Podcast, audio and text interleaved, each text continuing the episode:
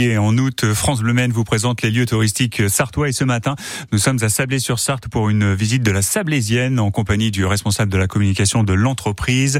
Un rendez-vous placé sous le signe de la gourmandise, Bruno Van En passant et en vous arrêtant au port de Sablé-sur-Sarthe, vous euh, pourrez quelque part avoir un excès de gourmandise complètement autorisé parce que s'arrêter à Sablé, c'est penser Sablé et c'est penser petit gâteau. Et vous avez raison. Tristan Loré, bonjour. Bonjour. Et merci de nous recevoir à la Sablésienne. C'est effectivement quelque part ici euh, le royaume de ce petit gâteau qu'on appelle le, sablé.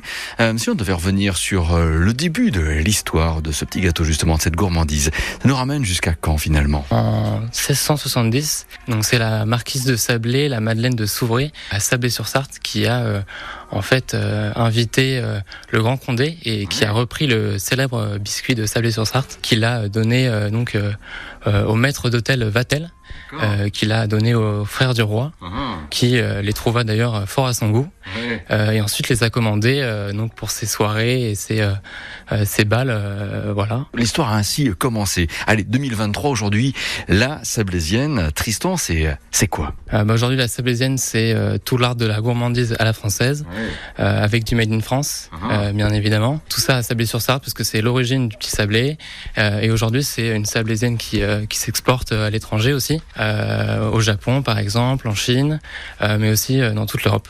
Au niveau de la déclinaison des, des saveurs, parce que là, tout en vous écoutant, je regarde aussi plein d'étiquettes, le sablé pur beurre, le pépite de chocolat, le framboise, on va dire l'offre est gourmande et, de qualité très large. C'est ça, tout à fait. En fait, on travaille sur des ingrédients de très bonne qualité, mmh. principalement locaux, et on essaie de chercher à la fois donc des recettes plutôt traditionnels. Euh, donc euh, les plus connus sont souvent les sablés euh, artisanaux traditionnels. mais vous avez toute une gamme, une panoplie très vaste autour du chocolat, mais également du fruit, donc tout ce qui va être la framboise, l'abricot, ah mais également toute une gamme de fondants, donc plus pour les, les palais plus fins, autour de la noisette, de l'orange. Euh, et toute une gamme de meringues, de macarons, mais euh, aussi euh, toute une gamme de soufflés qui est très appréciée des connaisseurs. Par contre, une certitude, Tristan Loré, sans vouloir tenir le discours à votre place, c'est qu'il faut que ce petit sablé garde sa forme ronde. Ça, c'est son identité. Tout à fait. Bah, c'est l'origine du petit sablé. on le retrouve partout et c'est son identité. On peut venir ici aussi visiter justement la Sablésienne, l'entreprise. C'est ça, tout à fait. Les, les visites sont ouvertes.